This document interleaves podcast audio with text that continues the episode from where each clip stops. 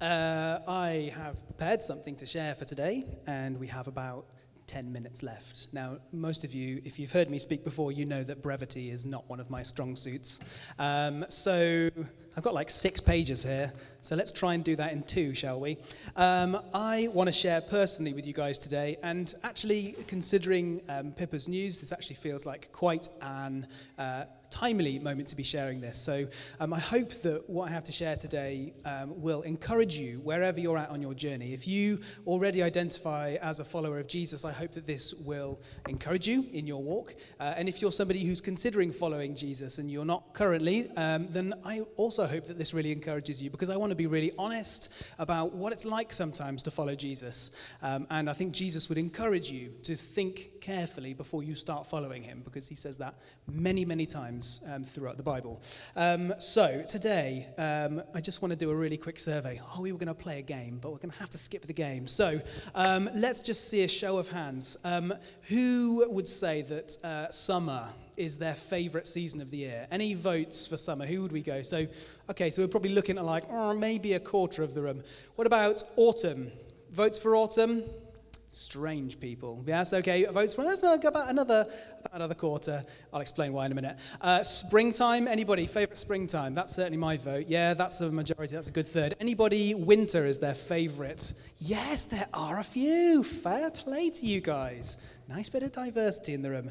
Now, uh, I was going to get you guys to basically fight. I was going to get you to go over to the very, you can see the seasons on the pillars. I was going to get you to go to those pillars and can, like meet with your people and like come up with an argument for why your season is the best and then present it to us. But we're pressed for time, so we're not doing that.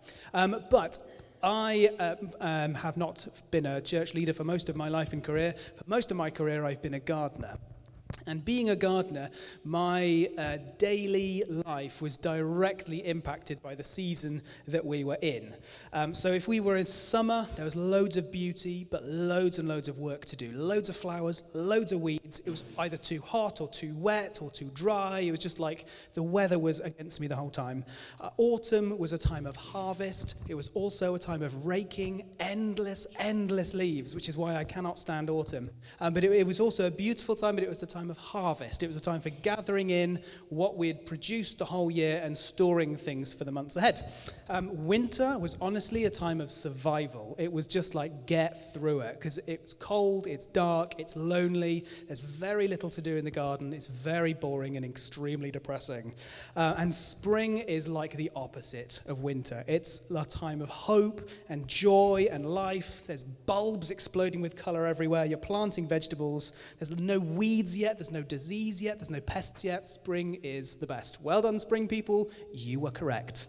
Um, now, as a gardener, I know what each season holds, I know what to expect in each season, but, but particularly, I know how to plan for and expect different things in different seasons. Um, so I would be foolish, for example, to expect to be picking strawberries in the middle of winter or pruning apple trees in the middle of summer because they're just tasks for a different time of year. Um, and when I think about the seasons coming up, crucially, I work to the season I'm coming in, I'm currently in, in order to get the best from it. So, for example, in my garden at home at the moment, it is strawberry season. Our strawberry plants are laden, and so every available minute I have, I'm out in the garden and I'm picking strawberries. Because if I don't pick those strawberries, um, they won't be enjoyed. And all of the hard work that I've put in over the subsequent, the previous seasons will be wasted. All that anticipation as well of watching them kind of coming up and, and the flowers coming through and the fruit developing, all that anticipation. If I just left them, if I started like digging a new bed, which is a winter job, all of that would be wasted. So there are tasks for each season that you're in. It's opportunities which are not available at other times in the year. Now, I'm a really passionate gardener. I'm really in tune with the seasons of the year. But one thing that I've learned recently is that I'm not very in tune with the seasons of life. I'm not particularly familiar with the seasons of the soul, seasons of my spiritual life. Now, that just changed tack very quickly, and it's not just because I'm doing this faster than I intended to. Um, but that sounds a bit wacky and ethereal. What do you mean the seasons of life, the seasons of spirituality? Like, what is that? What do you mean? Let me tell you what I mean. A couple of months ago, uh, I came up and shared in What's God Been Doing that during a team meeting, just a normal weekly staff meeting, nothing exciting, I'd completely broken down in tears. Uh, not my finest moment. I'm not a big crier, and I was very embarrassed and quite uh, adrift as to quite what was happening. Um, and then a couple of weeks before that, I'd actually shared uh, this on social media, a little post which says, well, friends, I don't know how your term is going. This is such a melodramatic post. I'm really sorry about this. I don't know how your term's going, but mine's been brutal. I am so tired, clearly angling for some sympathy there. Um, but I'm sat in the sunshine this morning, listening to the birds and reading my Bible, and I'm just so grateful to be alive and to live in Gloucester. We live in a wonderful world, and I, for one, am grateful to be alive and in it this morning. Now, I don't often engage with social media, but I wanted to because I wanted to share a little moment of vulnerability, a little moment of exactly where I was at. What I didn't quite account for was lots of people then treating me like I was about to explode or something and being very gentle with me and like, oh, did you hear Daniel burst into tears in a staff meeting and now he's posting all this on social media?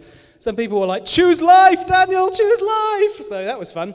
Um, but what I was, what all of this is pointing towards is, um, you know, people were like, "Are you okay? Are you okay?" And the truth of the matter was, no, I was not okay. Quite fundamentally, not okay. And I was basically in the middle of going through what was pretty much a year long slump in my spiritual life. I was going through a time when I felt like my relationship with God, my relationship with Jesus had gone completely cold. Um, and I was feeling by this point pretty desperate. And I can't for the life of me find out where I am here. Here I am. Now, I'm very fortunate that over the years I've gathered around me a group, uh, really great group of friends and mentors and supporters who I can go to in moments like this. And I went to every single one of them and asked them to pray for me and help me. And some of them are in our church, and some of you guys are those guys, and so thank you. Um, but really, the turning point for me was um, when I met with my friend Sam. And she introduced me to this idea of seasons in your spiritual life or in your life. Now, I've been following Jesus forever, and uh, you may well have heard Christians talking about seasons in the past, and honestly, I just think it's the most pretentious thing in the world. But serves me right, here I am, I'm talking about seasons of the Christian life today, so that just really serves me right. Um, but anyway, the, my friend Sam, who's very clever, she encouraged me to think like a gardener and to remember how I used to respond to the seasons of the year when I was working as a gardener. To think of my spiritual life as running in seasons as well. And she recommended this book for me to read. It's called Spiritual Rhythms, which is a strange book because it's not really about that, but it kind of is. Um, but she recommended that book to me. Um, I don't need this, so if anybody wants this, it's yours. Come and grab it for free. Um, and that book basically uh, encourages you to think about the seasons of life in parallel with the seasons of the year. Um, so to think about going through a season of spring, a season of summer, a season of autumn, or a season of winter. Now, again, we were going to do a bit of a game here, but for the sake of expediency, I'm just going to ask you to be confident and shout at me. So let's say, for example, if we're walking through a season of summer in our spiritual life, in our walk of life, what might that look like? What might a season of summer look like in life? Say again? Scarves? okay, that's interesting. And anybody else? Thriving, yeah, very good. Productivity, fruit, growth. What might your relationship with God be like? Good, sunny, top notch, easy. Yeah.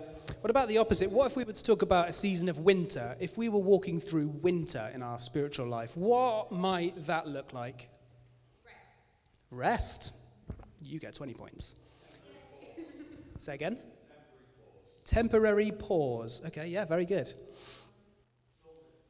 Dormancy. Dormancy, yeah, good. What about our relationship with God? How, how might we relate to God if we were in a season of winter? A waiting period, yeah, maybe. Bit of a decline, yeah, yeah. Distant, yeah. Disappointment. Coldness, yeah. Mourning, yeah, absolutely. Absolutely. So, um, now before I had read this book, my uh, notion of what the seasons of life were like was very binary. It was like you're either in season or you're out of season. Now, I was kind of taught that when you're in season, that's when life is going great. All these things are working. You know, all the areas of your life are going well, and the aim of life is basically to be in season and to remain in season for as long as you possibly can. And then the opposite of that is being out of season.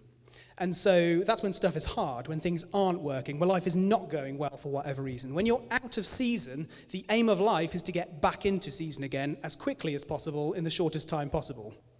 That's the way that I was taught. And I was taught, you know, you need to lead in season and out of season, when life is good and when life is hard.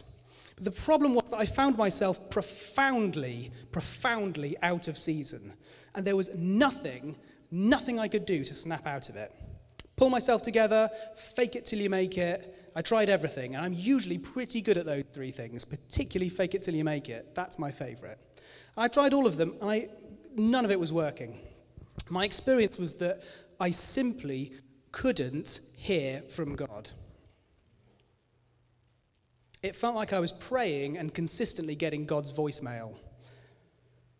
Now, I struggle with prayer at the best of times. I find it difficult, but these were the worst of times, and it felt like I was praying into a void. I lost all passion to worship, to come here and sing. I lost all enthusiasm for just coming and being church. I lost my vision, sense of vision and calling to be a leader in this context. Honestly, I was pretty ready to quit.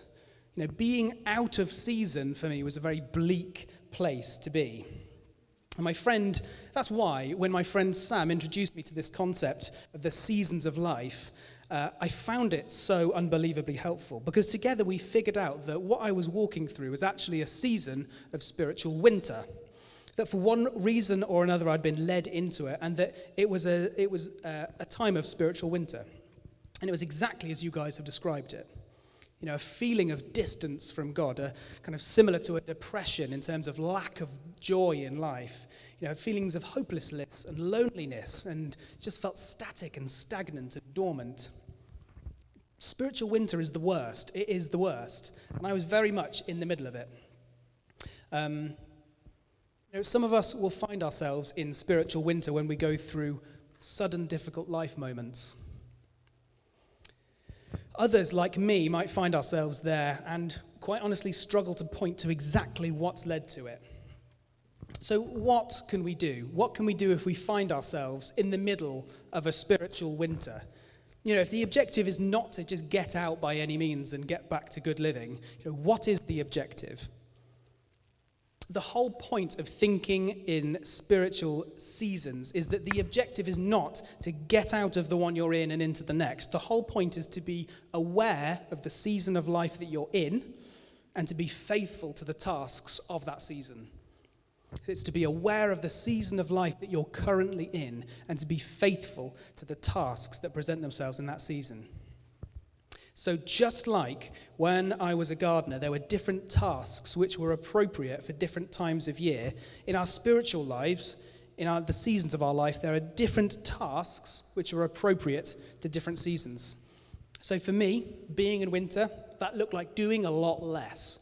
It looked like conserving my energy. It looked like being more focused on what was in front of me. Crucially, it was about trying not to be fruitful that was by far the hardest for me because I love to do stuff and produce stuff. But in the winter, you don't expect your strawberry plants to be producing fruit, you give them a rest. For me, it was about relentlessly seeking God because he was really hard to find. You know, the challenge ahead of me was to pursue God faithfully, even though I wasn't convinced he was there anymore. Am I allowed to say that? Thank you. Thank you. I wasn't convinced that he was there anymore. And finally, it was about giving myself permission to be in a season of winter for as long as God wanted me to be there. And that's really the key thing that I've learned that being in winter, as hard as it was to go through, is exactly where God wanted me to be. As hard as it, want, as it was, it was exactly where He wanted me to be. And why is that? Why would God want me to walk through that difficult time? It's simply because I learned things when walking through winter that I could never have learned in a season of summer. I learned that my capacity, my energy, the things that I can do um, and achieve for Him are no replacement for a relationship with Him. I turned my outward expression of doing stuff for God into a replacement for a relationship with God. And so when that was taken away, what did I have to fall back on other than a relationship? And I found that relationship was diminished and I needed to work on it. I learned that by doing less, my value and my self worth is not in what I do or produce, but in who I am as a person. I learned that my focus is always important and that I can always get distracted. I learned that God loves me even when I don't produce anything, or when I do produce something and it's crap.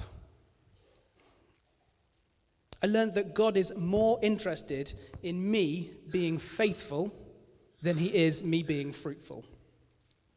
Yes, God wants me to produce some stuff with my life, but what he wants more than that is a faithful relationship with me. He wants faithfulness more than he wants fruitfulness. The experience of feeling separate from God, it forced me into a crisis. It forced me to ask, where has God gone? It forced me to decide, am I going to relentlessly seek God in the same way that he claims he will relentlessly seek me?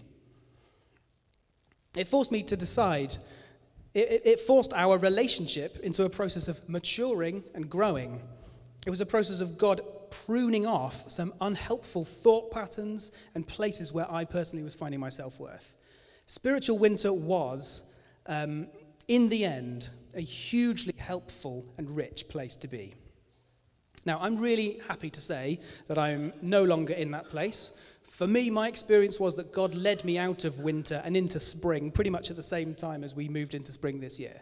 So, right now, I'm finding myself in a season of spiritual spring.